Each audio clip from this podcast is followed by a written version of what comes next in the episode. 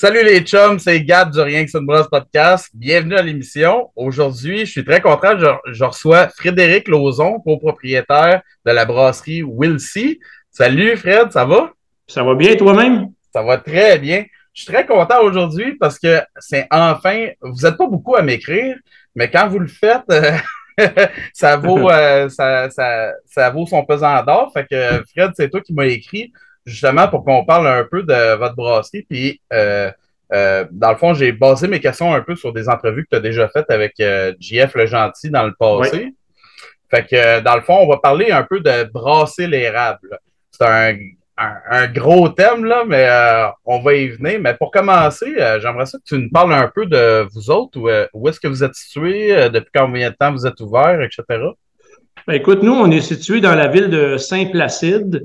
Euh, beaucoup de personnes me demandent c'est où Saint-Placide? C'est écoute, c'est le village voisin de la ville d'Oka, Mirabel, près de la chute. Euh, puis euh, on est ouvert depuis le 1er janvier 2019. Donc on vient de, terminer là, l'équivalent de notre cinquième été en fait. Ah, ok, c'est cool. Fait que dans le fond, vous allez fêter votre cinquième anniversaire l'année prochaine. Ça, on, on, a le vrai cinquième anniversaire le, le 1er juin de 2024. Ah, ok, cool. D'où est-ce que c'est parti euh, le projet? Pourquoi vous avez ouvert une brasserie? Ben écoute, c'est parti de loin cette idée-là. C'est euh, c'est qu'en fait, nous, on est sur une, terre euh, agricole ici où on avait un élevage de, chevaux. Puis ma conjointe avait un élevage. Puis elle s'est séparée de, de son ex-mari. Moi, je suis arrivé dans le décor en 2013. Et puis, euh, ça faisait en fait 20 ans qu'on se connaissait. On avait eu une petite relation au secondaire, puis on s'est recroisé 20 ans après. et ça, et ça a commencé de plus belle. Puis, euh, ce qui est arrivé, c'est que elle a décidé de, cesser son, son, élevage de chevaux. Et on, nous, on cherchait un nouveau projet. Et ce qui est arrivé, c'est que les enfants, à un moment donné, se sont retrouvés dans des camps d'été, puis on avait euh, deux semaines devant nous. On s'est dit qu'est-ce qu'on fait. Ben, on a été en Europe, on a été euh, faire le tour de l'Irlande. Et là, on a, on a fait le tour de toutes les distilleries, brasseries, et on a eu l'idée d'implanter le projet ici sur la ferme d'une distillerie. Bon, là, tu, tu, sais très bien qu'on on, s'appelle Brasserie Wilsey. C'est tout simplement que l'idée, avec le, le, temps, a changé et s'est transformée en brasserie, le compte tenu, entre autres, des législations québécoises là, qui sont pas favorables pour euh, le permis artisanal pour le, le whisky. Alors, on a simplement changé pour aller vers la brasserie, mais on est quand même très content. On avait fait beaucoup de travail au préalable. On avait même, euh, je suis allé même faire des formations euh, en Colombie-Britannique pour apprendre à distiller les bases. On avait vraiment tripé sur le sur le sujet. En 2017, on a décidé euh, d'aller faire un stage en Écosse même. Alors, on est allé distiller là-bas euh, dans une distillerie qui s'appelle Balindaloch, qu'on devrait entendre parler bientôt parce qu'ils sont rendus à peu près à leur 8 9e année d'existence et on commence à voir des bouteilles apparaître. Alors, nous, on a été chanceux, on a été travailler nos recettes euh, pour, pour faire le whisky là-bas. C'était vraiment une super belle expérience, mais malheureusement, de fil en aiguille avec l'étude des, des, lois, hmm. autant du côté euh, de la Régie des alcools que le côté euh, également euh, du ministère de l'Agriculture. Bon, on, a décidé de, de, laisser, de laisser tomber le côté de la brasserie, pas de la brasserie, mais de la distillerie pour se pencher du côté de la brasserie. Alors, euh, c'est un, un peu ça l'histoire euh, de, de, la brasserie Willsey. Puis pour savoir là d'où vient justement le nom Willsey, plusieurs nous le posent euh, cette question-là. J'allais te la poser, ouais. c'est que, écoute, quand on s'est rencontrés, moi puis José, moi j'avais deux enfants, elle en avait trois. Puis la première chose qu'on s'est dit, c'est qu'on verra. Et on verra comment ça va aller. Puis quand on est parti, la brasserie, mais c'était un peu ça. C'était on verra. Alors, ça s'est transformé en We will see, on verra. Alors, c'est la brasserie Will see. c'est donc bien parfait comme histoire, ça. C'est. Wow, wow. OK. C'est parfait comme nom, ça. J'avais jamais réalisé en plus que ça serait Will see. Ah oui, c'est vraiment bon. on savait pas trop ce qu'on faisait, mais alors on s'est dit on verra. c'est parfait. Wow. Est-ce que vous étiez des, des brasseurs de formation ou d'expérience ou tu as appris sur le tas? Ou... Ben écoute, on a, comme je te disais, on a fait des formations du côté whisky. Donc, à la base, un whisky, c'est de faire une bière.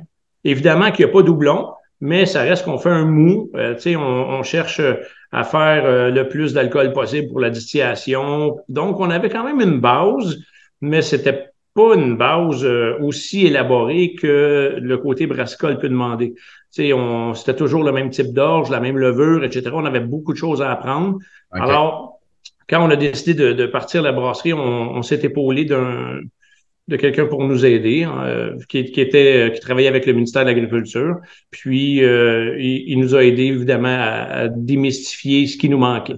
C'est du côté des différents grains. Tu sais, comme je disais, c'est toujours le même grain en brasserie. C'est pas tout à fait la même chose. On s'entend qu'il y a plein de grains. Le houblon, mm-hmm. c'était tout un univers que nous, on connaissait pas. Même si on boit de la bière et que j'en ai bu depuis vraiment longtemps, j'avais pas ces connaissances-là. Donc, on a commencé comme ça, avec un consultant. C'est Christian Marcoux, qui, qui, est, qui, est, connu dans le milieu brassicole, qui est venu nous donner un coup de main. Puis ça a été favorable. La première année, on a travaillé nos quatre premières recettes. Puis suite à ça, ben moi, j'ai commencé à, à lire et, à lire sans arrêt. Écoute, je lis encore à tous les jours sur le sujet. Je, je suis je suis comme inarrêtable. J'ai toujours des idées, puis c'est toujours le fun d'apprendre des nouvelles choses. Alors, c'est comme ça qu'on on a démarré. OK. Mm. Puis à un moment donné, ben, j'ai eu l'idée d'aller aller plus loin dans, dans mes recherches. Euh, puis je me suis inscrit dans un cours universitaire. Je, suis, euh, je suis allé étudier en France euh, ah, un mois à l'Université de La Rochelle avec 25 autres brasseurs qui étaient là. Et là, on a travaillé tout ce qui était euh, microbiologie, biochimie, euh, physique, technique brassicole. On a travaillé un mois ensemble sur tout. Et ça, ça l'a vraiment aidé ma pratique. J'ai fait des, des changements aussi minimes, mais qui donnaient des rendements vraiment plus intéressants, autant, du, autant sur le rendement de brassage que sur, sur le goût qu'on allait chercher. Ça, ça a été vraiment super cool. Ah ouais. Pourquoi la France? parce que je voulais pas faire comme, comme tous les autres. moi, j'aime ça quand on fait des choses différentes. Puis, euh, je trouvais qu'il y avait un beau programme. En fait, j'avais essayé de m'inscrire en, Belgique pour commencer. Euh, mais sauf qu'il aurait fallu que j'aie une maîtrise déjà en biochimie ou en agricole. Qu'est-ce qu'il me demandait? Chimie, biochimie ou sciences agricoles, euh, ce que j'ai pas. Moi, j'ai pas de maîtrise. Moi, j'ai étudié en mathématiques à l'université, mais euh, j'ai pas de maîtrise dans ces domaines-là. Donc, même si mon projet était très intéressant, euh, j'ai parlé avec la directrice là-bas. Elle me disait, écoute, t'as pas, t'as pas l'expérience, puis en plus, t'as pas les qualifications, alors euh, on pourra pas t'accepter. Et c'est là que j'ai cherché. Puis je trouvais sur cette, cette formation-là, les commentaires étaient super bons. Euh, voilà, je me suis lancé, puis ça a été une super belle expérience. Encore aujourd'hui, je, je, communique souvent avec, avec les gens là-bas, puis on s'échange un, un paquet un paquet d'idées, puis surtout des fois des questions plus techniques un peu. Alors, euh, on s'échange pas mal de choses. C'est vraiment intéressant. Ah, c'est cool. Mais t'as fait, ben, c'est vraiment intéressant, tout, tous les, les, les, genres de stages que tu as fait, dans le fond, en Europe. Ça, ça, ça doit t'amener quand même beaucoup de, de, de, connaissances euh, différentes, justement, comme tu disais, de, de moi, mettons, là, dans ma job. Là. Oui, ben, tu vois, eux autres, ils me demandaient qu'est-ce que je faisais euh, en France, justement, en me disant, comme il me semble que c'est en Amérique euh, qui se fait de la bière, tu sais. ah ouais, ouais, parce que c'est nous, on les Français, on est plus sur le vin, on est moins sur la bière. Oui, mais j'avais vraiment besoin de quelque chose de très pointu scientifiquement. Puis euh, c'est ce cours-là qui me l'a donné. Je lisais, je lisais beaucoup. À un moment donné, tu lis tout le temps, tu, tu poses des questions et tu n'as jamais la réponse. Et c'est mm. là que je me suis dit, ah, OK, là, c'est le temps que j'aille plus loin. Puis je suis allé dans ma langue. C'est le français, c'est plus facile. Je sais mm. qu'il y aurait eu des formations ici au Québec que j'aurais pu faire, mais comme je te disais, moi j'aime ça des fois aller voir ce qui se fait ailleurs également. Puis mm. ça vient teinter. Puis je suis un amoureux de l'Europe, là, faut pas s'en cacher. Euh, j'ai déjà vécu en Europe aussi, alors ah à, chaque fois que, ouais, à chaque fois que j'ai la chance d'y retourner, euh, l'idée euh, se germe assez facilement. ah, c'est cool. Ben, on, on va tomber tout de suite dans le vif du sujet. Fait que, évidemment, vous autres, votre particularité, c'est euh, que vous brassez avec de l'eau d'érable. Ouais. D'où est-ce que cette idée-là vient, puis pourquoi tu utilises juste cette eau-là? En fait, euh, l'idée vient du fait qu'on est sur une terre agricole. Hmm. Donc, du moment que tu es sur une terre agricole, si tu veux exploiter une, une entreprise comme une, une, salle de brassage, ben, il faut que les ingrédients proviennent de ton exploitation agricole. OK. Alors, il n'y a pas beaucoup d'ingrédients dans une bière. Hein. Il y a du grain, il y a, il y a, il y a de la levure, de, du houblon, puis de l'eau. Et il faut que ça provienne majoritairement de ton exploitation agricole. Alors, ils s'attendent à ce que ça soit 50% de ta recette environ, ou de l'ensemble de tes recettes qui proviennent de ton exploitation agricole. Alors, on s'entend que pour dire que du houblon, c'est loin de 50% la levure encore moins. Le grain, on y a pensé, et c'est une, une, des raisons aussi pourquoi on n'a pas été vers le whisky, c'est que sur nos terres, ici, nous, c'est il y a beaucoup de collines, il y a beaucoup de pentes. Euh, puis on a fait des demandes avec euh, des, des, agronomes et tout ça, puis on avait des risques d'érosion qui étaient un peu trop grands. Donc, ça aurait pu endommager nos, nos, terrains. Puis de toute façon, on a encore des chevaux aujourd'hui. Donc, nous, on fait du foin pour les chevaux. Alors, ça aurait été trop compliqué de, de tout changer euh, l'exploitation pour aller vers le grain. Alors, on s'est dit, il reste l'eau. Et hmm. on, a posé des questions. Est-ce que l'eau d'érable peut être considérée comme une exploitation agricole? Alors, on a fait nos recherches et tout ça. Et effectivement, ça, ça fonctionne. Alors, on, a pu utiliser ce, cet ingrédient-là pour dire que notre exploitation euh, acéricole, donc d'érablière, qui est notre, notre domaine principal, ben, il y a, un, il y a un, projet qui est en parallèle, qui est le brossage de la bière avec l'eau. Donc, il faut que ce soit la continuité d'une activité agricole. OK. Tu vois, ça, c'est vraiment intelligent quand même parce que c'est pas le. Tu penserais pas nécessairement à l'eau, tu sais, parce que l'eau, c'est tellement un, un bien, euh, tu sais, universel, là, tu sais, c'est une ressource universelle, mais jamais j'aurais pensé à, hey, je récolte de l'eau sur ma propre terre, pourquoi pas l'utiliser? Ben, c'est vraiment c'est, on a un puits, nous, on a de l'eau ici en, très grande quantité. On n'a pas de problème en approvisionnement d'eau. Tu sais, le puits est, je sais pas combien de profond, mais dis-toi qu'il a été filtré par, par tout, tout ce qu'il y a dans, dans la terre.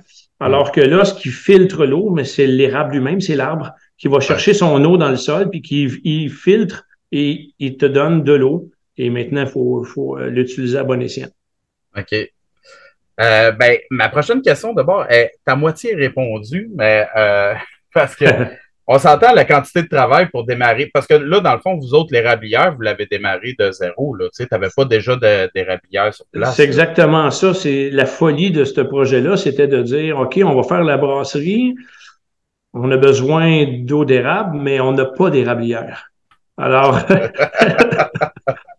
ce qu'on a décidé de faire, c'était de commencer, on a commencé les travaux au 1er octobre 2018 et euh, sur euh, toutes les fins de semaine, parce qu'on travaillait la semaine à ce moment-là sur d'autres choses, ben, c'était de démarrer les rablières. Donc, on s'est fait aider pour euh, tout démarrer cette patente-là.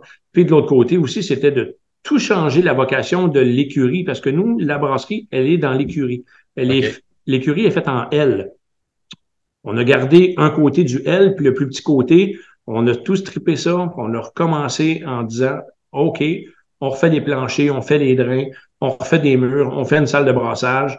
Ben, ça a été huit mois de, de travail euh, très acharné, mais on a réussi à avoir nos premières bières là, euh, à la fin, à la fin mai, début juin, on avait nos premières bières. Ouais, exactement. Fait que dans le fond, vous aviez déjà euh, en masse d'érable sur place. C'était juste dans le fond de toute l'installation qui, qui, entoure ça, dans le fond. Exactement.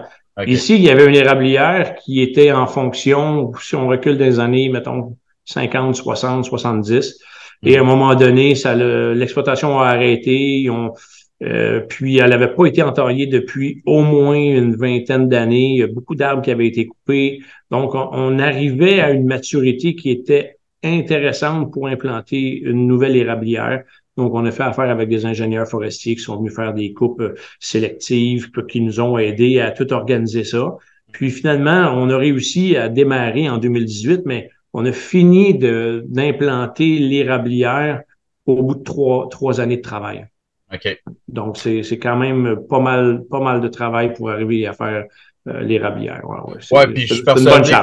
Je suis persuadé que tu t'es fait dire aussi que tu étais un peu fou de t'enligner là-dessus ou euh, ouais, quelque chose. Ouais, ouais, ouais, Ouais, on se fait dire des fois euh, qu'on est un peu marginal dans, dans nos façons de faire, mais, mais tu sais, moi, ce que, ce que j'aime dans tout ça, euh, au niveau brassage, c'est que je peux allier du travail physique, je peux allier tout le côté artisan là-dedans et mm. tout le côté public aussi. On, on accueille des gens. Il y a plein de choses qu'on peut faire dans ce projet-là. On parle, oui, d'érablières au printemps, on parle de bière tout l'été, mais à un moment donné aussi, la saison se termine, puis on peut relaxer, puis dire, OK, on prend quelques mois de repos, puis après ça, on repart. C'est, euh, c'est, ça reste l'activité complémentaire à ce qu'on fait sur la ferme. Ouais. Ça reste que vous êtes assez diversifié. Vous avez tellement, tu sais, euh, je veux dire, tu t'en vas avec tes enfants pour euh, une fin de semaine ou quelque chose de même. Tu peux facilement arrêter chez vous, puis il va y avoir plein d'activités, tu sais, différentes choses à voir que juste aller prendre une bière sur une terrasse. Ben, tu ris, mais souvent, on se fait demander la question, est-ce que euh, on peut amener les enfants? Ben, la réponse est oui, parce que viens faire des pique-niques, viens avec ta famille, viens avec tes enfants. Il y a les chevaux, les enfants, ils adorent les chevaux. Tu sais, on a des packages qui sont jamais tellement loin de, de, de, la terrasse. Les chevaux, évidemment, quand il fait, quand il fait beau et chaud, ben, ils viennent voir, euh, ils viennent voir les gens. Puis ça crée une ambiance qui est familiale et c'est très agréable pour tout le monde. On a un lieu qui est vraiment très, très beau. Euh, les gens nous disent que c'est super beau, puis qu'en plus, ben, on vient relaxer, c'est agréable. On est, on est un peu en retrait de la ville, puis ici, c'est calme. en plus, on est surélevé par rapport à la route en bas. Donc, on n'entend pas de voiture, on n'entend rien. C'est d'un calme vraiment intéressant. L'ambiance est cool. Les gens y reviennent. C'est ça qui arrive. C'est ça l'important. Exact. Euh, tu parlais tantôt, dans le fond, vous avez un, puits, vous avez en masse d'eau. Oui. Est-ce que ça, ça aurait pu être considéré comme provenant de votre. Euh, non, pas vraiment. Non, non pas, pas vraiment. Tu sais, euh, on a le droit de l'utiliser quand même. On l'utilise, l'eau de notre puits. Parce que, tu sais, veux, veux pas, oui, l'eau d'érable, c'est, c'est une chose, mais on a quand même besoin euh, aussi euh, d'utiliser l'eau du puits parce que c'est pas toutes les bières maintenant qui sont faites à l'eau d'érable. Tu sais, au départ, quand on a commencé, les deux premières années, on faisait pas une, une aussi grande production qu'aujourd'hui. Là, c'est sûr que 100% de nos bières étaient faites avec l'eau d'érable. OK. Mais tu sais, il faut, il faut à un moment donné voir euh, que certaines bières sont plus favorables que d'autres avec l'eau d'érable. Puis là, écoute, c'est avec le temps qu'on a dit, OK, telle sorte de bière, on va les faire avec, avec l'eau d'érable au printemps. D'autres, mais ben, ça va être, ça va être, c'est plus favorable d'utiliser l'eau du puits. Puis, de toute façon, à chaque fois qu'on fait une bière, ben, tu le sais qu'il faut atteindre des températures. Puis, hmm. si l'eau est trop chaude, ben, il faut que je rajoute de l'eau froide pour, pour arriver. Mais ne veux pas, cette eau-là, c'est l'eau du puits. Donc, il y a toujours un petit mélange de, de, de l'eau aussi qui vient du puits on essaye quand même que ça soit majoritairement de l'eau d'érable qui, soit dedans. OK. Côté érablière, c'est c'est euh, quoi le processus pour faire le sirop? Euh, est-ce que est-ce que c'est par euh, l'ébullition ou il y a d'autres procédés? Ben, je sais qu'il y a plusieurs procédés là, qui existent pour. C'est là, là, que toute la magie s'opère, en fait. Ouais. C'est quand on a pensé au projet, en fait, on, on, a dit bon, comment, comment on peut opérer notre érablière pour qu'on on la rentabilise au maximum? Alors, nous, de la façon qu'on fonctionne, c'est que ça, ça, marche par tubulure. On a un vacuum qui, euh, qui amène l'eau soit à la cabane directement ou dans des stations de pompage dans la forêt. Cette eau-là, ensuite, on la repompe vers la, la cabane. Elle s'accumule. Et là, comme tu dis, il y a plusieurs méthodes. Soit qu'on pourrait la prendre directement comme ça, faire l'ébullition. Euh, l'eau, elle arrive à, disons, 2-3 bricks. Puis il faut la monter jusqu'à 66 bricks pour que ça soit du sirop. 66, 67, c'est pas mal euh, ce qu'on cherche à obtenir. Alors, on peut le faire par évaporation comme nos, euh, nos ancêtres faisaient, nos, euh, nos grands-parents, etc., avec un poêle à bois puis tout le kit. Ça, sauf que c'est très long. Alors maintenant, les nouvelles, les nouvelles techniques, c'est d'utiliser un osmose inversé. OK. Alors, l'osmose inversée, c'est que l'eau qu'on qu'on va récolter, l'eau d'érable, alors là, ce qu'on fait, c'est qu'on passe ça dans, dans un filtre, qui est, un, qui est une membrane, tout simplement, et l'eau passe au travers ça. D'un côté, on va retenir la partie sucrée et on va concentrer cette partie-là pour arriver, nous, dans notre cas, à, mettons, 10, 12 bricks. OK. Alors là, on, on a quand même beaucoup moins d'eau à faire bouillir parce qu'on est déjà rendu à 10, 12. Et ce qui sort de l'autre côté, c'est ce qu'on appelle le filtre ça, c'est l'eau qui est rejetée par 99% des érablières, peut-être même plus. On s'en sert pour laver nos, euh, nos, euh, nos cuves parce que c'est une eau qui est, qui est rendue euh, tellement pure qu'elle est, qu'elle est facile pour travailler tout ce qui est côté lavage, ça endommage pas le stainless, etc. Et la majorité des gens, une fois qu'ils ont fait tout leur lavage, mais ils jettent tout le reste. Et c'est là que moi, je me suis dit, ben, cette eau-là doit être fantastique pour faire de la bière. Alors, c'est le filtre d'érable qu'on aurait rejeté dans la nature que nous, on récupère. Ça veut dire que 100% des gouttes d'eau qui tombent de l'érable, moi, je l'utilise. OK. Il n'y a rien qui est jeté. C'est soit qu'on fait le sirop d'un côté, soit qu'on lave nos équipements, ou soit que je, le, je la repompe vers la brasserie, où là, je fais ma bière avec cette eau-là. Okay. Et cette, et cette eau-là, parce qu'elle a passé par cette membrane, elle est complètement déminéralisée. C'est de l'eau pure. C'est du Okay. H2O pur. Alors, il me reste juste à, à travailler un peu la chimie, Ouais. puis d'aller rechercher des profils que je veux. Puis on, on est capable de faire à peu près toutes les sortes de bières avec ça. Wow, c'est vraiment hot, ça. L'eau, euh, parce que là, par la suite, pour, euh, pour le sirop, là, dans le fond, le, le sucre qui est resté d'un côté de la membrane, tu vas le bouillir encore un peu plus, c'est ça? fond? là, là c'est ça, c'est que du côté de, de l'eau qui est sucrée, elle, euh, ben, on va la, on va la conserver dans, dans des cuves euh, qui vont être refroidies le temps qu'on en ait suffisamment pour être capable de bouillir.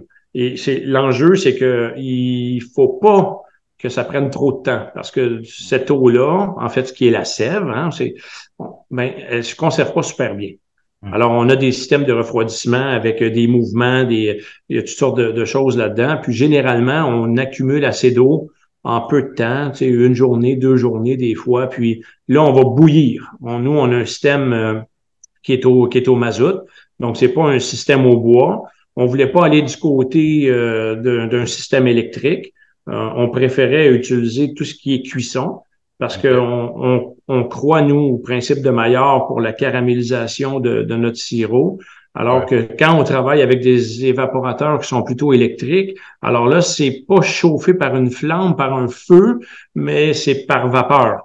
Alors, ça donne pas tout à fait les mêmes goûts, ça donne pas les mêmes profils. Puis nous, on pense que ce qu'on fait avec la quantité de, de feu qu'on y donne, puis le temps qu'on y donne, on arrive à faire un très bon sirop.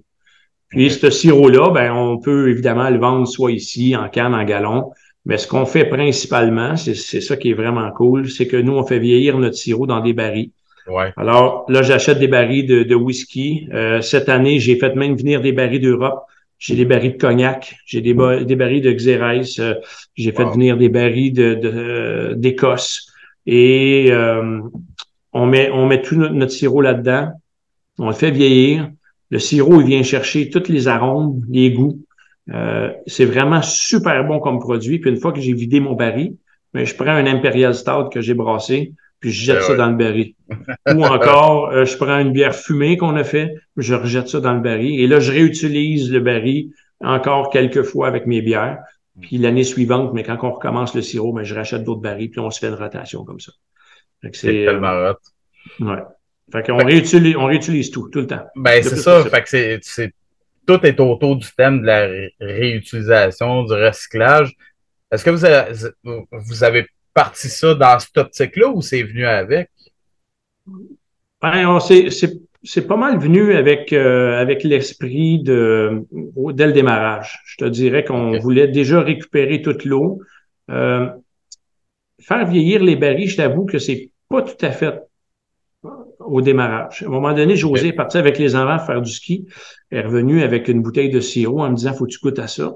Euh, elle avait été dans le Maine à quelque part, je me souviens plus. Là. Puis euh, elle ramène la bouteille, puis là, elle, elle dit faut que tu goûtes à ça absolument, c'est, c'est vraiment très bon. Et là, j'ai fait OK, wow, c'était une bouteille vieillie dans un baril de Bourbon. Puis là, j'ai dit OK, ça c'est vraiment cool. Et là, on a acheté un premier baril, on l'a essayé, puis après ça, ça a fonctionné. Puis là, d'année en année, ben on, on, on rachète, on rachète des barils. Et là, euh, tu vois, même cette année, là, on les a importés directement. Le, le, tu sais, le baril de cognac que j'ai eu, euh, que j'ai trouvé, il, a- il a été vidé la journée même qu'ils me l'ont envoyé. Le, le, le cognac avait 20 ans. Euh, Wow. Le Xérès, le Xérès avait 30 ans. Donc, j'ai réussi à trouver des gens qui ont embarqué un peu dans mon, dans mon histoire, puis que on a réussi à avoir tout ça ici, puis on, écoute, on, on essaie de les valoriser au maximum, c'est vraiment cool. C'est tellement hot. Puis j'ai tellement envie, moi je suis un amateur de Bourbon, là, j'ai tellement envie de goûter à ton sirop euh, Bourbon. Là. ouais, c'est vraiment bon. C'est sûr que je vais venir en chercher, j'ai pas le choix. Par après, euh, ton eau euh, que tu vas garder pour la brasserie, par quel processus ça passe? C'est-tu juste pompé dans la brasserie puis tu vas l'entreposer ou comment ben, ça marche? Cette eau-là est comme déminéralisée complètement, donc il n'y a plus de sucre. Il n'y a plus rien. Donc, c'est une eau qui va se conserver beaucoup plus facilement. Fait que moi, j'ai quatre gros fermenteurs dans ma brasserie. J'ai quatre, euh, j'ai quatre euh, fermenteurs de 20 hectolitres. Puis tu sais, tu sais qu'il y a un headspace en plus. Fait que ça donne l'équivalent de 3000 litres d'eau que je peux emmagasiner dans mes, dans mes fermenteurs. Alors, moi, ce que je fais, c'est que là, je reprends cette eau-là. évidemment, comme le reste, on va la refaire chauffer. Mais en attendant, je la garde froide. Je la garde euh, autour de 4 degrés.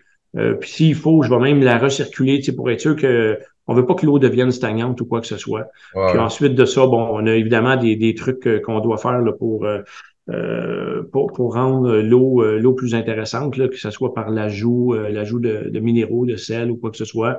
Il hmm. faut rentrer dans des critères quand même qui sont qui sont réglementés un peu. Et là, on, on arrive par la suite à faire nos bières avec ça. OK. Euh, est-ce que ce genre de processus-là, c'est possible avec des équipements normaux d'érablière et de brasserie, ou il a fallu que tu customises un peu euh, tes équipements pour euh, venir à la de faire ça? Tout se fait, tout se fait avec les équipements normaux. La seule chose qu'on a fait, c'est qu'on a creusé entre l'érablière et la brasserie une tranchée souterraine pour pomper l'eau directement dans les, dans les fermenteurs. Donc, c'est la seule chose qu'on a eu à faire. Et on a construit, évidemment que j'ai fait un peu de plomberie aussi pour être capable de repomper l'eau à travers mon, mon système. Là. Mais, c'est, mais sérieusement, c'est, ça n'a pas été un enjeu majeur de, de pouvoir construire la brasserie pour pouvoir utiliser l'eau d'érable. C'est vraiment hot, ça. fait que ça veut dire que ça sera à la, portée de n'importe qui qui a une érablière, mettons, puis qui veut se passer une brasserie sur place. Tu Ouais. La seule chose, c'est que tu à la merci de la nature. Ouais. Moi, je moi, je décide pas qu'aujourd'hui, je vais brasser. Hmm. Euh, on, doit regarder qu'est-ce qui se passe avec la température, quand est-ce que ça va couler. C'est les érables, c'est la nature, c'est tout n'est pas de notre contrôle. Et, évidemment qu'il y a toujours une panne d'électricité pendant le temps des sucres. Il y a tout, il y a tout le temps quelque chose qui, qui arrive qui fait que ça fonctionne pas tout le temps comme tu aurais voulu. Tu vois, l'année passée, c'est notre système de réfrigération de, de la sève d'érable qui a, qui a lâché. Alors là, il commençait à faire chaud. Là, je commençais à avoir des problèmes. Là, c'est l'urgence. Euh, il faut que tu règles ça très rapidement parce que tu vas perdre ton eau. Heureusement qu'on a, on est rendu qu'on a des bons contacts, que les gens ils se déplacent rapidement, ils savent que quand on appelle, c'est, urgent. Mais on décide pas quand on va brasser. On, on se fait toujours une cédule probable. Mais quand est-ce que l'eau va couler? Ça se peut que ça coule beaucoup, ça se peut que ça coule pas beaucoup. Euh, alors, c'est juste ça, c'est juste ça l'enjeu. C'est que tu remets ta cédule entre les mains de la nature. C'est tout ce que tu fais. Ce qui est quand même intéressant quand tu y penses comme du monde. ouais, c'est juste que c'est jour, soir, nuit, fin de semaine. C'est comme ça. ça. ouais, ouais. Parce que tu sais, c'est beau de dire on brasse, mais euh, l'érable en tant que tel, quand ça gèle, des fois, c'est la forêt qui est, notre problème. Les bassins sont gelés, on n'est plus capable de, de transférer l'eau euh, à l'érablière, donc pas capable de faire du filtrat, donc pas capable de brasser. Euh, la saison des sucres, ça dure cinq, six semaines. Alors que quand on fait une bière, ta fermentation, elle, tu, tu sais, nous, on, on fait des longues fermentations. C'est rare que les bières restent moins de trois semaines, un mois dans le fermenteur. Alors, fait que ça me donne deux séquences de quatre fermentations que je peux faire. Donc, je peux faire huit bières différentes avec l'eau d'érable. C'est tout ce que je peux faire. Parce que mm. quand les, quand les érables ont fini de couler, je n'ai plus d'eau. Euh, puis ça s'accumule pas si facilement que ça. On a tout compté nos nombres d'érables pour que ça fitte pour huit, huit bières qu'on est capable de faire. Ouais. Ah, c'est hot. Mais dans le fond, là, tu réponds à peu près à moitié à ma prochaine question. Mais euh, c'est quoi que, ça représente en termes de gestion des matières premières de travailler juste avec l'eau d'érable? Là, tu me l'as dit, dans le fond, tu vas brasser uniquement quand tu as l'eau, donc quand l'eau euh, sort des érables. Mais qu'est-ce que ça va représenter pour le restant, le restant, mettons, des matières premières? Pour le restant des matières premières, tu veux dire, euh, ou pour le ben, mettons le, grain, et tout tes ça, le commandes. euh, ouais, c'est ça, tu Ben, écoute- ça à l'avance ou... euh, Moi, je, ce que je fais, c'est qu'en février, pendant que on prépare l'entaillage et tout ça, je commande aussi mon grain. OK. Je- et moi, il faut que tout mon stock soit dans mon entrepôt au plus tard le 1er mars. Hmm. Alors, toutes mes huit bières que je vais faire, par exemple, pendant la, la saison des sucres, ben, j'ai déjà calculé tout le grain que j'avais besoin.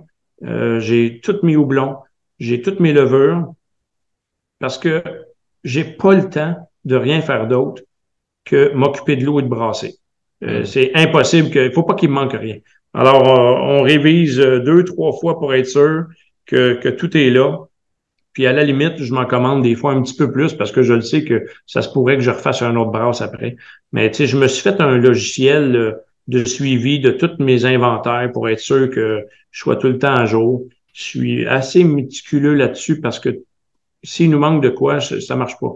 Je, je, me mets vraiment dans le pétrin. Alors, c'est c'est ça, qui- c'est ça qui est important. Puis une, une des plus grandes problématiques, je te dirais, c'est que à certains moments durant la saison des sucres, c'est qu'il y a ce qu'on appelle des grandes coulées. Les grandes coulées, c'est des journées où là, ça coule abondamment. Donc là, les bassins se remplissent partout dans la forêt. J'ai beaucoup d'eau à osmoser, donc ça me fait beaucoup de filtrat.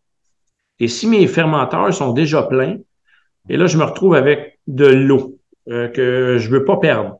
Alors, j'ai d'autres fermenteurs que j'avais aussi achetés, que j'ai dans mon érablière, que je remplis. J'essaie de, de, de- j'essaie de tout garder mon eau, mais c'est déjà arrivé où là, là c'était trop. J'ai été obligé d'en acheter, par exemple, un 2000 litres maintenant. Alors, 2000 litres, euh, moi, je brasse du 1000 litres. euh, ça veut dire que je me suis enlevé quasiment l'équivalent de, de deux brasses. Ouais. Mais au bout du compte, je suis arrivé quand même à faire toutes les sortes que je voulais faire, mais il aurait pu eu avoir un problème que l'eau arrête de couler. Du jour au lendemain, l'eau est plus bonne. Mm. Du moment que tu as deux, trois nuits consécutives où ça gèle pas, euh, l'eau elle change, l'eau est plus bonne, c'est fini. Euh, je peux plus brasser avec l'eau d'érable. Donc, dans ma cédule, là, c'est, ça se peut que des fois, la dernière, ça, ça fonctionne pas. Fait qu'au niveau de la gestion des stocks, c'est vraiment l'eau qui est embêtante pour cette période-là. OK. Fait que t'as pas vraiment ça- place à, à- t'as pas vraiment la place à, à la euh, à l'improvisation là. Il faut que tout soit seté. Dans cette euh, période-là de l'année, c'est aucune improvisation. Donc, je peux pas dire on va faire un test, on va essayer une nouvelle bière. Oublie ça. J'ai pas le temps de, de, de faire ça. Il faut que ce soit des bières que j'ai déjà brassées pour la plupart. Ça va arriver des fois que je vais faire une nouvelle bière. Mm. Mais c'est pas le temps d'aller faire un test super funky. C'est pas le temps du tout. Nous, on travaille dans cette période-là sur tous nos bières que j'appelle classiques. Sais, notre gamme permanente, là, tu sais, nos, euh, nos fameuses blondes, euh, rousses, euh, pilsner. je vais faire, euh, je vais faire mes Berliner aussi pendant ce temps-là. Je vais, tu sais, je vais faire des bières toujours en sachant que nous, c'est l'été qu'on est ouvert. Mm. Moi, ma brasserie n'est pas ouverte l'hiver. J'ouvre le 1er mai. Alors, il faut que j'aille de la bière pour le 1er mai. Alors là aussi, j'ai appris avec le temps que c'est important de regarder aussi le temps que ça fermente. Alors, c'est pas le temps d'aller se faire une lager qui prend deux mois, à part que si c'est dans ton deuxième cycle. Dans ton premier cycle, je vais faire des ales, les mes ales qui vont fermenter plus rapidement. Puis peut-être que dans le deuxième, je vais faire des lagers, mais jamais dans, mais jamais dans mon premier cycle, parce que là, je me pénalise. Alors, c'est, c'est des choses que j'ai fait dans le passé que, à un moment donné, c'est regrettable, mais j'ai, j'ai- je pouvais pas rebrasser parce que j'avais plus d'eau, puis ma bière était pas prête encore. Fait que Ouais. c'est, c'est ça. Alors, euh, fait que, heureusement, comme on disait, on est ouvert pas mal l'été. Alors, on, on brasse plus de bières pâles et les bières plus pâles sont plus favorables à l'eau d'érable, à l'eau d'érable parce que j'ai moins besoin d'ajouter des sels et des minéraux. Donc, c'est comme si on se retrouvait avec l'eau de, de République tchèque à Pilsen, nous autres, là. Ouais, on ouais. part avec ça. Puis Ben, on, ça, on- ouais. on ajoute. Tu sais, fait qu'on fait des, des super bonnes bières euh, lager, pilsner, grâce à ça. Ouais. Mm. Euh, Justement, on va en reparler un peu des sels, mais avant, euh, il y a deux ans, justement, avec JF Le Gentil, en entrevue, tu parlais que euh, tu pouvais pas garder le- l'eau bien, bien longtemps. Tu viens d'en parler, justement, tu sais, t'as quatre Ouais. fermenteurs, etc. Euh, T'as-tu acheté d'autres équipements depuis ce temps-là pour en conserver ou t'es encore... euh, Je suis Non. encore au même équipement. Moi, j'ai rien rajouté d'autre. Euh, moi, ce qui est arrivé, c'est que si on vient au tout début de notre histoire, on regardait pour faire le whisky. J'avais acheté l'autre côté du lac, ici, c'est Rigaud, c'est euh, le castor qui est là. Le castor avait décidé de, de vendre son équipement. Puis il y avait quatre, j'avais, il y avait cinq fermenteurs de, de 20 hectolitres. Fait que moi, je suis allé là. C'était exactement ce que je cherchais comme équipement pour faire la distillation. Et il y avait même d'autres cuves que j'avais en surplus, puis j'ai acheté ça. Puis finalement, comme tu sais, on n'a pas fait la distillation, mais de la brasserie, mais je suis encore avec les mêmes équipements. J'ai absolument rien, rien, rien changé. Je me suis rajouté des bassins pour le côté érablière, mais euh, même un évaporateur, parce que la première année, la deux, les deux premières années, on, on bouillait pas ici. Euh, j'avais pas eu le temps, on bouillait chez le voisin. Fait qu'on transportait l'eau en plus chez le voisin. Fait que c'est comme. fait que là, à un moment donné, on s'est dit, OK, là, quand ça est arrivé la troisième année, mais là, on a dit, OK, là, on va mettre notre évaporateur. Puis on avait pris un peu d'expérience aussi sur les cuissons et tout ça. Tu sais, les gens, euh, ils pensent que euh, faire, faire du, de l'érable, c'est facile, mais moi, je te dirais que je travaille bien plus fort dans mon érablière que dans ma brasserie. Euh, c'est pas, pas, mal plus difficile, je te dirais, de bien gérer toutes les impondérables de ce côté-là que, que ce qui peut se passer dans, dans la brasse. OK. Euh, mais est-ce que c'est d'un plan, mettons, de te rajouter, euh, je sais pas, une, une coupe de tôte que tu peux se mettre 1000, 2000 litres en plus ou euh, quelque chose de même ou pas en tout? Ben, tu vois, cette année, on va euh, essayer, on va faire des changements dans les rablières pour optimiser notre rendement de récolte. Euh, on est, on, tu sais, j'avais pas vraiment d'expérience non plus du côté érablière quand on le construit ça. Hmm. Quand j'étais jeune, on en faisait un peu avec mon père, mon oncle, on faisait ça à Chaudière. On avait 50, 75, 100 chaudières. On faisait ça autour d'une petite cabane, puis on bouillait. Ça n'a rien à voir avec un système sous vacuum, euh, puis euh, de, de, travailler sur des longues distances. Moi, écoute, c'est deux kilomètres de long là, euh, pour me rendre à, la station de pompage, c'est loin. Alors, on a fait des petites erreurs de conception qu'on va probablement régler cette année en changeant de la grosseur de tuyau. Puis, ça va augmenter, en théorie, on s'entend, c'est toujours de la théorie, ça devrait augmenter mon rendement. Donc, je devrais avoir plus d'eau. Si j'ai plus d'eau, je vais le savoir cette année. Alors là, ça va m'obliger à aller euh, rajouter des cuves, mais j'en ai une déjà qui est en stand-by, qui a 6000 litres que je peux rentrer dedans.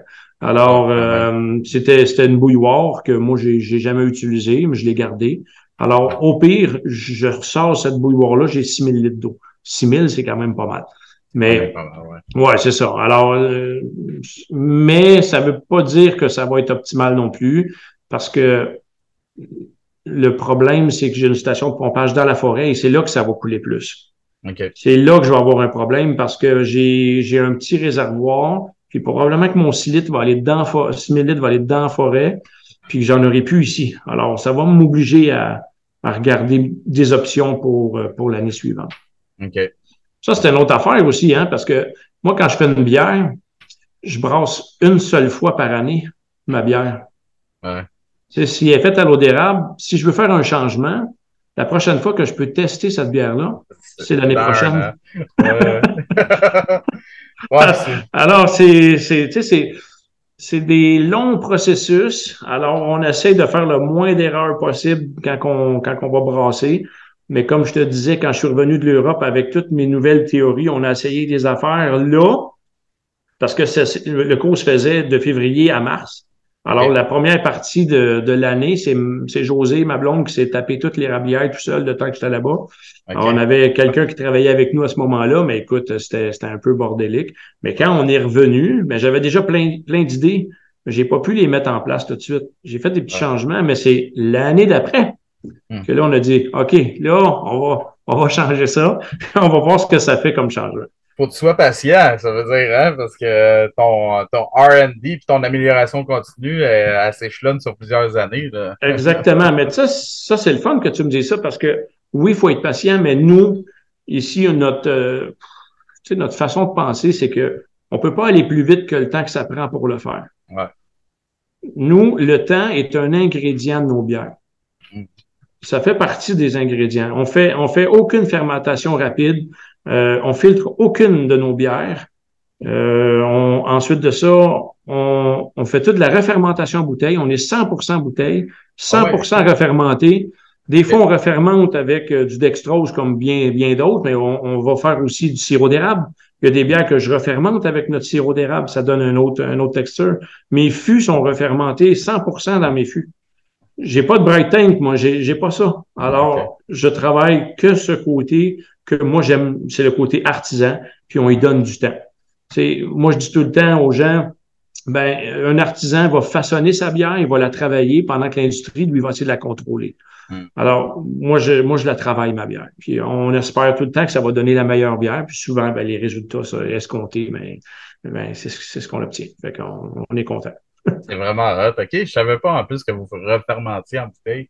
Ouais, Ça, ça, ça, te met un autre layer. En plus, si tu peux rajouter son, ton sirop d'érable là-dedans, c'est vraiment hot, là, le layer que ça peut t'amener, là, en plus. Exact. On est tout embouteillé à la main.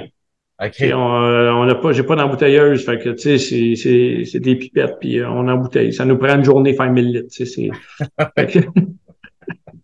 nous, c'est, c'est, c'est du step. C'est, de l'artisanal, hein? c'est de l'artisanal. Ouais, c'est ce qu'on aime promouvoir, exactement. Ouais, ouais.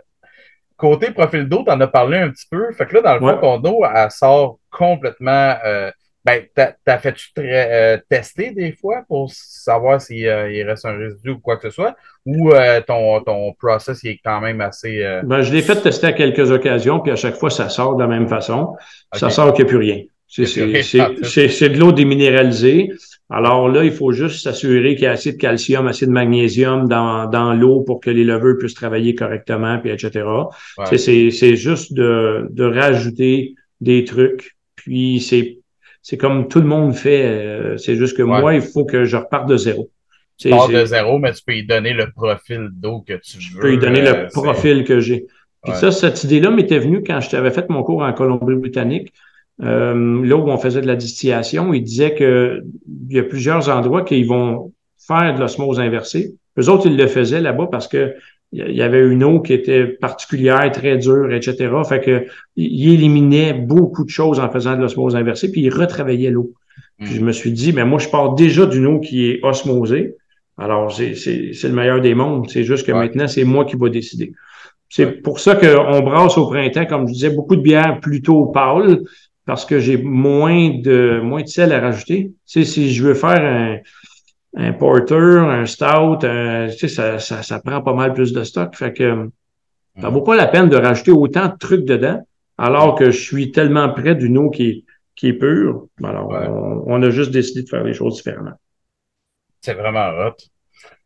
Une fois que l'eau est mise en attente, euh, là, tu parlais, tu sais, t'as fait bouger quand même, t'as fait agiter, etc.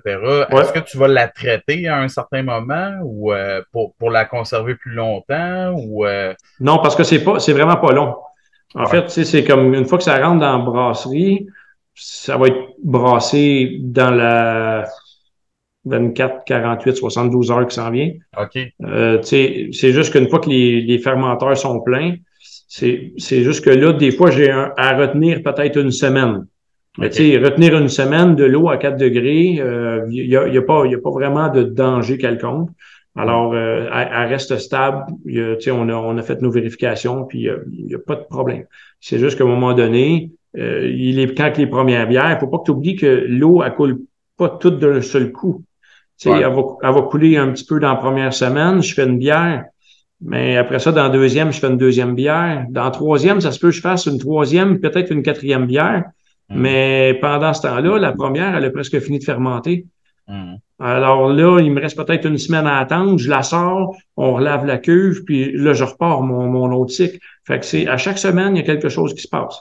Mm. c'est généralement, ça se fait assez bien. Puis là, c'est comme tu as dit, quand il y a une grande coulée qui arrive, là, j'accumule. Puis souvent, c'est après mes quatre premières fermentations. Jusqu'à date, c'est ça qui est arrivé, mais il n'y a, y a, rien de, y a rien de définitif. Là. Ça pourrait changer euh, n'importe quand. Il faut s'ajuster constamment. Ouais, ouais. Puis ce que je fais aussi, c'est que je fais des, des, bières avec euh, deux, euh, deux brassins. OK. Fait que, ça, ça aussi, c'est un autre truc que j'ai que j'ai pogné, c'est que des fois, moi, j'ai j'ai un mash de, de 10 hectolitres, mm-hmm. mais j'ai des fermenteurs de 20 hectolitres. OK. Alors, je sais qu'il y a des bières que je vends plus que d'autres. Alors, selon ce que je vois qui se passe. Mais si j'ai beaucoup d'eau, ben je vais faire la bière avec 20 hectolitres. Fait que là, je viens de me passer, puis là, ça se peut que j'en fasse deux comme ça de, de suite. Puis des fois, je reviens à 10, puis on, on va jouer avec ça. Tu sais, L'ordre n'est pas définitif. Ce qui est définitif, c'est qu'il n'y a jamais qui est, il y a jamais un horaire qui va être respecté. Hmm. C'est la seule chose qui est définitive. Alors, il, faut, il, faut, il faut orchestrer tout ça avec les, avec ce que, avec ce qu'on obtient. C'est tout. C'est bon, ça. Ben, tu viens de me faire penser à une, une question. Euh, vos rejets là, de lavage, comment ça marche? Parce que dans le fond, vous avez. Euh, je ne sais pas comment vos, euh, vos rejets fonctionnent, si euh, tu sais, vu que tu as un puits, etc. Oui, ben c'est ça. Là, on est sur. ça? Quand on est sur un- une terre agricole comme ça, nous, on doit récupérer nos eaux de lavage. OK. Donc, euh, en fait, ce que je me suis fait avec le temps, parce que ça finissait que ça coûtait cher, là, tu sais, de tout le temps faire retraiter ça, faut, faut aller faire traiter- retraiter à l'extérieur. Donc, euh, nous, euh, on accumulait ça dans des tôles de plastique, puis on allait envoyer ça, mettons, euh, chez des, gens qui vont euh, retraiter toute l'eau dans des systèmes d'épuration, etc., etc. Mais on s'est dit, ben le caustique que je vais utiliser, mais il, il- il est encore utilisable. Alors là, je me suis Ouais. fait construire des, des cuves où je, que je suis capable de conserver la bonne température, puis je fais plusieurs cycles avec mon caustique. OK. Alors, il n'y a rien qui retourne dans nos fosses septiques. Euh, nous, on n'a pas le droit de faire ça. Ouais, Il faut c'est absolument qu'on récupère, on récupère tout. C'est, c'est un autre, c'est une autre euh, chose aussi avec, euh, avec le fait d'être agricole, c'est que moi, je peux pas ouvrir la valve puis euh, j'envoie ça dans le réseau. Ouais, c'est pas de même que ça marche. là. Ouais, Il faut, il faut vraiment, puis en même temps, je veux pas parce que je vais, je vais me contaminer. Ouais, c'est ça. Tu travailles, c'est- tu vas contaminer ta propre, ton, ta, ton- ta propre matière première, là, dans le fond, là. Ben, c'est ça, tu sais, les rabières est en haut de la côte, mais ça reste que mon puits, lui, tu sais, puis tout ça, euh, il y a le lac des deux montagnes en face, j'ai pas envie qu'il y ait des, de, de trucs qui se retrouvent dans le lac, tu sais, on essaie de protéger notre environnement, on travaille tout autour de ça, ça serait vraiment bizarre de dire on, on rejette tous euh, nos résidus de lavage dans les égouts. On n'a pas d'égouts, en fait, là, c'est des faux septiques, mais à un moment ça. donné, l'eau euh, a fini qu'elle ressort, puis elle retourne euh, dans le sol. Mais Ouais. on veut pas, on veut pas faire ça. OK. Ouais.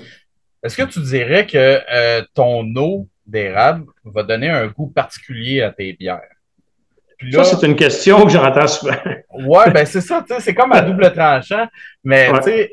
c'est votre particularité, mais est-ce que tu dirais que tu pourrais, mettons, voir la différence entre une bière, avec l'eau de ton puits puis euh, l'eau de tes érables ou euh, quelque chose de même? Tu sais, la, la, la- question qu'on me pose souvent, c'est est-ce que ça goûte l'érable? La première réponse, c'est que ça ne peut pas goûter l'érable. Non. OK? Ouais. Parce que c'est, le filtrat. Il n'y a pas, il y a pas le sucre de l'érable. Par contre, quand on fait bouillir la bière, on a les, on a des odeurs d'érable qui, qui vont être là, mais au final, la bière goûtera pas vraiment l'érable. Hmm. Par contre, tu me demandes, est-ce que on est capable de comparer une eau du puits puis l'eau d'érable? Si je te mets deux bières une à côté de l'autre, tu vas être capable de le faire. Si, si, je te, si je te donne euh, une bière puis je te demande euh, c'est-tu de l'eau d'érable ou c'est de l'eau du puits, ça devient un peu plus difficile.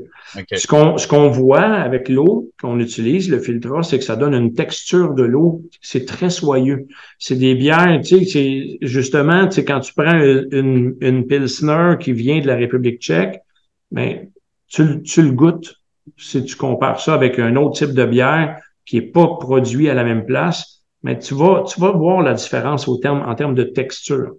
Mais si tu prends la même bière que j'ai fait avec l'eau du puits puis l'eau, euh, tu sais, euh, c'est difficile de, Mm. de le voir tant que ça parce que c'est la même bière que tu compares. Mais tu sais, si, je compare, euh, si je compare euh, une bière que je fais, je fais la, la Saint-Placide qui est une Kölsch, euh, puis que je la compare avec une eau que, que j'ai utilisée de mon puits pour faire un autre type de bière, une rousse ou whatever, puis que j'ai pas utilisé, le- tu vas voir, il y a une, il y a une différence marquée entre les deux. Parce que le- la minéralité est pas la même.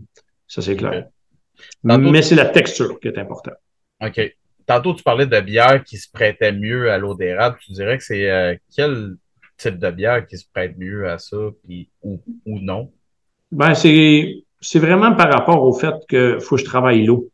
Donc, Mm. si j'ai à ajouter, euh, je sais pas, de, des très grandes quantités de sel parce que je veux faire, j'ai un porter que je fais, mettons, là, la pourvoyeur. Mais maintenant, je la fais plus avec l'eau d'érable parce qu'il fallait tellement que j'ajoute de trucs dedans. Puis là, à un moment donné, c'est comme ça, ça marche plus. Ça n'a pas de sens qu'on fasse ça. Donc, on a décidé de faire que les bières plutôt pâles avec l'eau d'érable. Puis du moment où on tombe dans des bières plus foncées, mais il y a une exception à ça, c'est il y a une bière brune que je fais à l'eau d'érable. Mais, euh, mais c'est, c'est pas une bière brune lourde et costaude. C'est plus une bière brune qui vient euh, d'une inspiration un peu plus du nord de, de, de l'Angleterre où euh, c'était, c'était moins lourd. Là. C'est, c'est la Joe Brown qu'on appelle parce que Joe Brown, c'est celle qui nous aidait à bouillir l'eau d'érable. Donc, cette bière-là est faite avec de l'eau d'érable refermentée au sirop d'érable avec la face de Joe Brown sur, euh, sur, la, sur la bière. Mais c'est la seule qu'on fait maintenant euh, avec euh, plus foncé avec, avec l'eau d'érable. Tout le reste, c'est vraiment la blanche, les blondes, les, les Berliner, les, les, les bières surettes avec quoi on va rajouter des framboises ou des trucs comme ça. Hmm. Les, on fait une IPL, on fait nos, nos, nos IPA aussi avec ça. Mais du moment où on tombe dans des bières qui ont besoin, même la IPA, c'est limite un peu. Tu sais, des fois, faut, tu, tu veux, euh, as besoin de rajouter un petit peu plus. Ça, c'est vraiment la limite que je me, que je me permets. Autrement, c'est les bières plus foncées, c'est maintenant. C'est, tu sais, je fais une Schwarzbier, je fais un Porter, je fais une bière fumée. Euh, une bière fumée qui est vraiment cool parce que on fait fumer le grain chez un voisin ici. Ah ouais. Euh, qui s'appelle la boucanerie, la boucanerie de Belle-Rivière. Euh, on, prend le grain, on envoie ça dans son fumoir, ça ressort avec un goût qui est exactement comme son jerky, ça goûte son jambon, euh, puis ils ont une expérience de 40 ans. Alors, la bière, lui, c'est sa face que tu, elle s'appelle la boucaneux. Fait que nous, toutes nos bières, c'est des personnages, c'est des, c'est des vrais gens. On s'est dit, on fait une brasserie à grandeur humaine, on va mettre des humains sur nos, euh, sur nos bouteilles. fait que, c'est, cette bière-là, mais comme lui en a besoin à d'autres moments, tu sais, il y a des moments forts, lui, comme, euh, mettons, euh, à Pâques. Ben, mm. moi, Pâques, là, ça fait pas, c'est une lager. Ça fait pas. Ça veut dire que je me, je me suis dit, OK, cette bière-là, ben, parce qu'elle est foncée, ben, elle sera jamais à l'eau d'érable. c'est, c'est comme, c'est comme ça aussi que, qu'on entretient le, la cédule en même temps. C'est tellement hot. Vraiment, là, euh, j'adore votre concept. C'est vraiment hot. C'est un casse-tête, par exemple, mais c'est le fun. Ouais, ouais. Mais t'as de quoi à être fier par, par après, là, tu sais. Un coup que. C'est quand tu t'as eu une bonne saison, t'as de quoi être fier en maudit, par exemple, tu sais. Ouais, c'est ça, on travaille fort. Tu sais, pour être honnête, là, euh, on, on, met pas mal d'efforts dans la période des sucres. Après ça, ça se calme. Je te dirais, on prend une semaine de vacances après parce qu'on est brûlé. parce que c'est jour, soir, nuit, fin de semaine. Tu sais, t'as pas de temps. Puis tu as tout le temps des problèmes à régler. Après ça, on prend une semaine de congé et là, on ouvre la, la, la, la brasserie. Nous, on est ouvert les vendredis soirs de 4, de 4 à 8, samedi, dimanche de 1h à 5h. Ça, c'est nos heures d'ouverture de mai à octobre. Parce que le reste de la semaine, ben, il faut entretenir le terrain, il faut s'occuper des chevaux. Euh, tu sais, on, on, a aussi d'autres boulots en, parallèle. Alors, euh, faut, euh, il faut faire tout ça en même temps.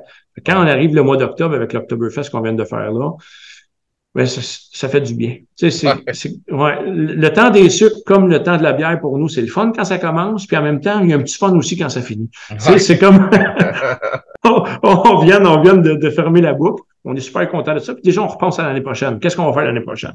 On a tout le temps, tout le temps, tout le temps les idées. C'est vraiment cool. Ouais. Euh, c'est quoi les pires problèmes qui vous arrivent euh, euh, par rapport à, toute la méthode que tu utilises? C'est quoi les pires problèmes qui te sont arrivés ou que tu voudrais pas qu'ils t'arrivent? Euh, je sais pas? Ben, c'est ce qui est difficile, c'est on l'a vécu une fois l'année passée, c'est des pannes, c'est des pannes d'électricité. OK. Nous, ici, je sais pas pourquoi, on est près de la chute. Il n'y a pas une année où on manque d'électricité. J'ai beaucoup de mes systèmes qui sont sur du 600 volts. Okay. Puis j'ai pas de génératrice pour ça. Alors, ça, ça m'embête du côté de la brasserie, mais du côté des rablières aussi. Tu sais, aujourd'hui, pas d'électricité, c'est tough. L'année passée, on a travaillé avec des, avec des génératrices, puis tout ça, on, y arrive. Mais écoute, l'année passée, il a manqué d'électricité pendant qu'on embouteillait. Ah. C'est comme, ah là, OK, on fait ça comment? En tout cas, on a fini quasiment à chaudière, tu sais, je veux dire, on a, on, s'est, écoute, on a des photos de ça. On a descendu notre truc au sol. On s'est organisé avec euh, les moyens du bord. J'avais une petite pompe qui marchait sur du 110 que j'ai réussi à, à relaver puis à réutiliser. On vidait, en tout cas, c'était un, un paquet de trous. Puis ce qui aurait dû nous prendre, il nous restait à peu près une demi-heure à, faire. Ça nous a pris cinq heures. C'est pour, aller, embouteiller. c'est, c'est, ça, c'est vraiment notre côté pour nous qui est plus problématique. On s'est rééquipé maintenant un peu plus, là, ça va mieux. Autrement, si c'est tout va si quand tout va bien, mais c'est plus quand on a trop d'eau que là, euh, ça, nous, ça nous, ça nous fait mal d'en, jeter.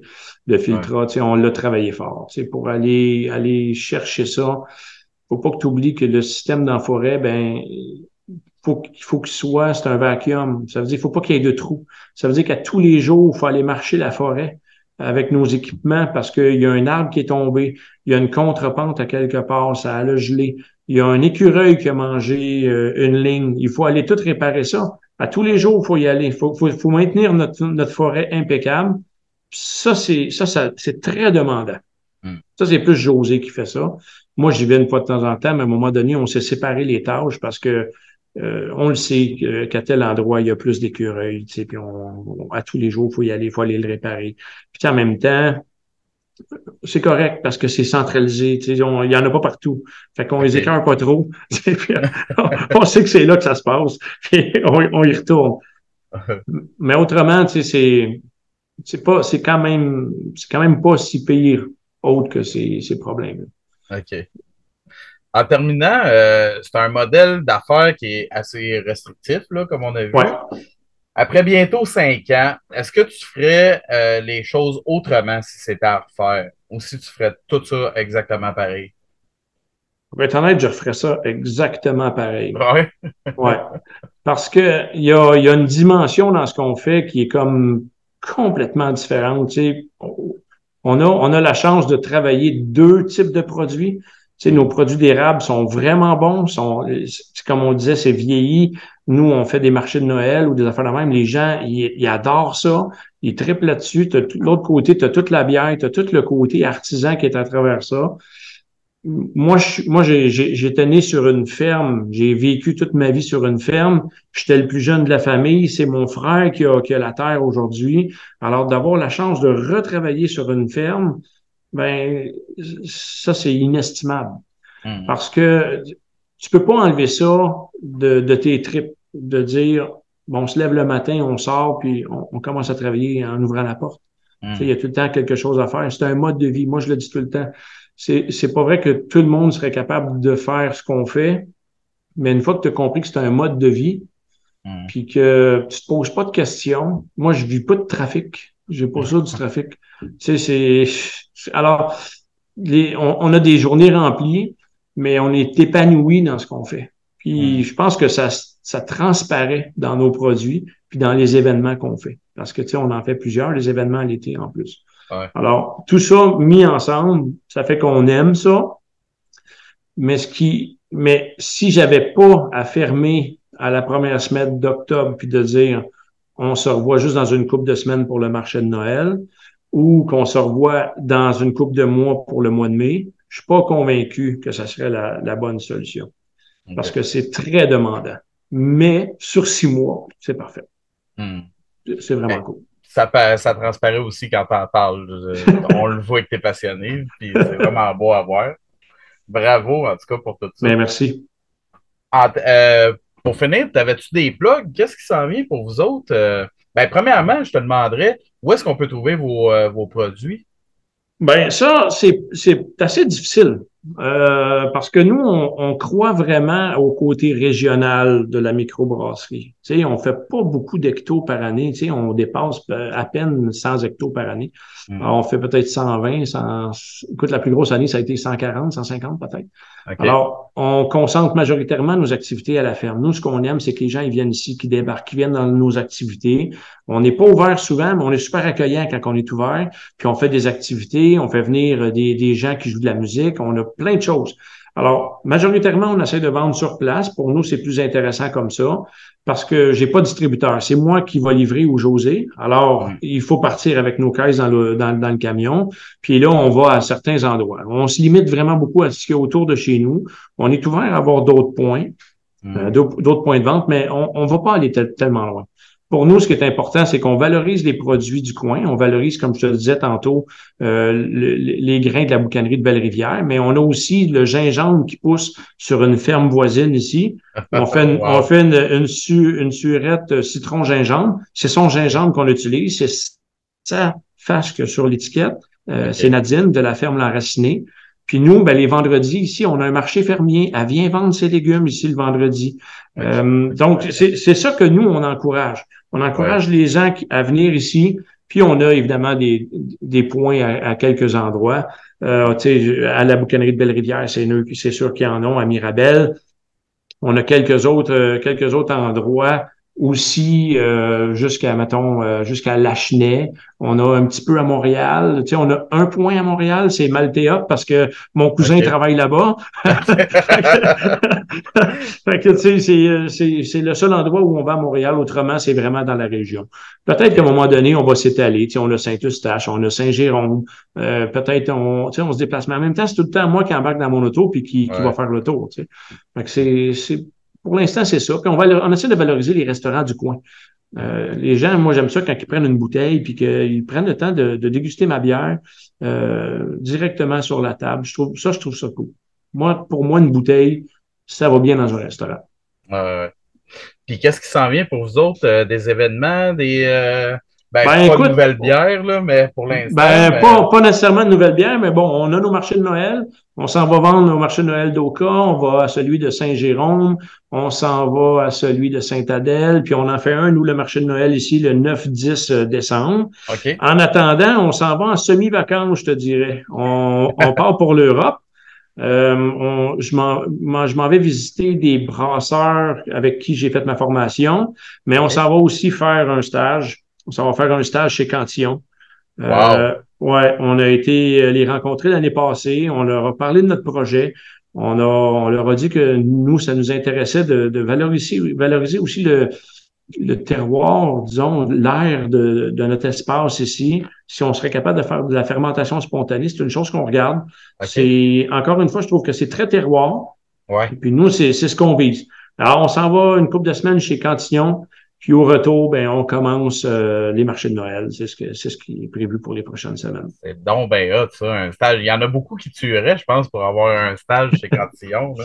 Ouais, ben écoute, c'est comme un concours de circonstances. L'année passée, on allait visiter des, des brasseries. Puis euh, j'ai je suis rentré là. J'ai, j'avais, j'avais d'abord écrit un courriel comme quoi j'étais intéressé à faire ça. Puis il m'a dit, mais gars, viens me voir. Finalement, je suis allé, on a jasé. Puis, euh, tout de suite en finissant la, discussion, il me dit, garde, je te prends. Puis, euh, l'année prochaine, tu me dis quand tu veux venir, puis euh, let's go. Fait qu'on s'en va faire ça deux semaines. Moi puis José, on s'en va les deux travailler deux semaines semi-vacances. là. Mm. On va aller visiter d'autres d'autres brasseurs aussi. On a été invités dans d'autres endroits pour aller faire des mélanges de gueuses, par exemple, ou des choses comme ça. Fait qu'on, ouais, on s'en, va triper. Moi, c'est, c'est dans mes bières préférées que j'aime beaucoup les bières sèches. Ces bières de fermentation spontanée-là qui ont eu le temps. Nous autres, encore une fois, c'est le temps. Ils ont eu le temps de vieillir. Nous, ça rentre très bien dans notre cadre. D'autant plus qu'on voulait faire le whisky, puis on disait, ben le whisky, euh, c'est plusieurs années d'attente, mais le c'est le même principe aussi. Donc, il y a de l'attente, mais on est, on est patient, on va y arriver. Hmm. C'est certain. Ben, je suis vraiment content ça, les... vous autres. Ouais. Puis évidemment, le cinquième anniversaire l'année prochaine. Ouais. Le, premier, le 1er juin, on va faire un pop party, je pense. L'objectif, c'est qu'on ait toutes nos bières qu'on a faites dans les dernières années, qu'elles soient toutes disponibles le 1er juin l'année prochaine. Alors, c'est pour ça que j'ai commencé, je vais commencer à brasser un petit peu euh, pour prendre l'avance, parce que, tu sais, à un moment donné, on a comme 16 bières. Euh, si je commence pas bientôt, euh, je, vais, je, vais, avoir de la misère. Fait que je fais mes lagers. Pendant qu'on est parti en voyage, ben, ils vont être des fermenteurs. Puis quand on va revenir, on va pouvoir les embouteiller.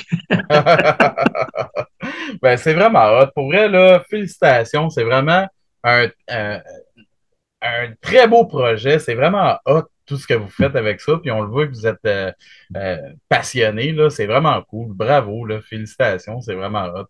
Moi, Excellent. Fait Moi, j'invite les gens à venir faire un tour, à venir voir ce que c'est Wilsey, pour comprendre c'est quoi exactement. Mais il n'y a rien de mieux que de, que de venir faire un tour. C'est pas loin, on est à une heure de Montréal. Alors, c'est un beau week-end, une belle journée. Tu viens faire un ton pique-nique, tu amènes ta famille. On a du plaisir. Puis je pense mm. que c'est, c'est, un endroit, je pense, que, qui est à découvrir. Nous, on dit qu'on est une destination brassicole. On travaille autour de ça pour que ça soit agréable pour tout le monde. Vraiment cool. Ben, merci beaucoup d'avoir été à l'émission. C'était vraiment le fun. Ben, merci beaucoup de ton invitation aussi, euh, que, que, que j'ai sauté euh, sur l'occasion quand j'ai vu que tu cherchais des sujets. Je disais, hey, let's go, on parle de chez, on parle de chez Wilsey. C'était parfait, ça. C'était parfait. bon, ben, merci, man. Puis, euh, merci beaucoup. À vous autres, les auditeurs, je vous dis à un prochain épisode. Cheers!